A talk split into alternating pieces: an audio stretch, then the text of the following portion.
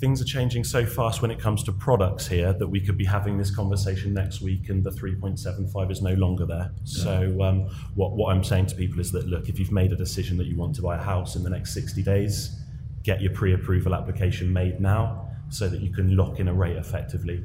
How's that compared to other lenders? Because you, you say about uh, fixed rates being pulled, which I completely understand, by the way, because of the, you know, the volatility in, in interest rates, but how does that compare to other rates in the market, just as an average? You know, is it, is it, what, what is the average for a fixed rate at the moment? Around five percent, I would okay. say. And then what about a variable? What will people be paying for a variable? So variable, um, obviously, is, is made up of two component parts. That the, the variable element is the eyeball we talked about, and then the bank's profit margin.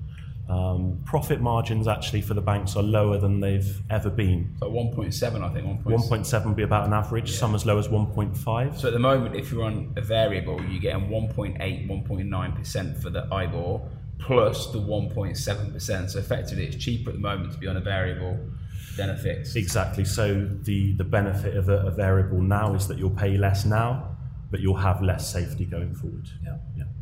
And we took, we've touched on this in previous podcasts. We Fed rate reviews are in July, September, and I think there's another one before the end of the year after that. I believe September's the last one. September's the last one. Yeah. So they're now, after this one, they're saying that the next one in July is going to be another seventy-five base point hike. Then they kind of want to see how things are going to go and then decide in September what the next hike is going to be. It's interesting because it's not related, but it's kind of related. The stock market's off the back of the the rate review. Stock markets are bounced. Yes. Marginally, um, still down for the year, but is that a confidence thing in terms of the, the markets thinking that the Fed have actually got an idea of really kind of how to close the gap on inflation?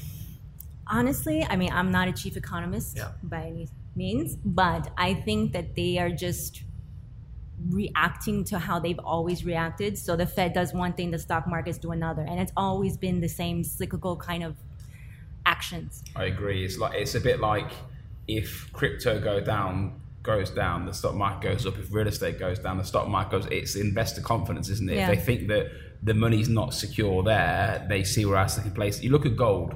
Gold flies through the roof if other other market if the pro, if the stock market collapses, gold always goes up, always, because it's a safe haven for people, isn't it? Mm-hmm. So I think it's just it is just a reaction to what's going on. You're dealing with someone today, Andreas. What would your advice be in terms of mortgage? What sort of things they need to keep an eye out for?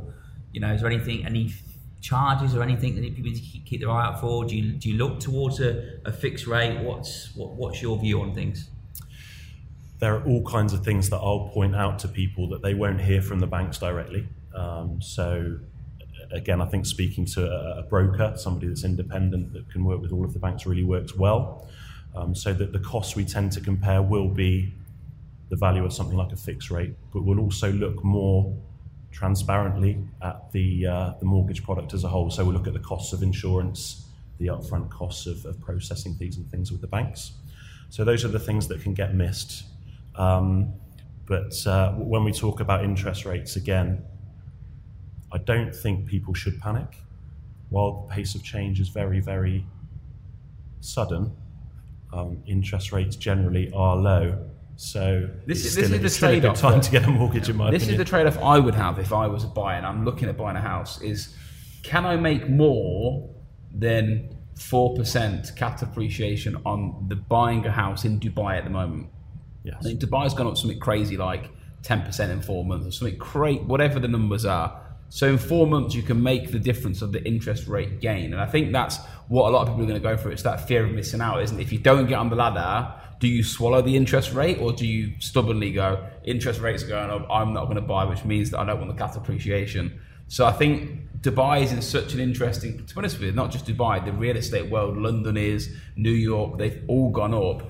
I just don't see the interest rates stalling property prices. I-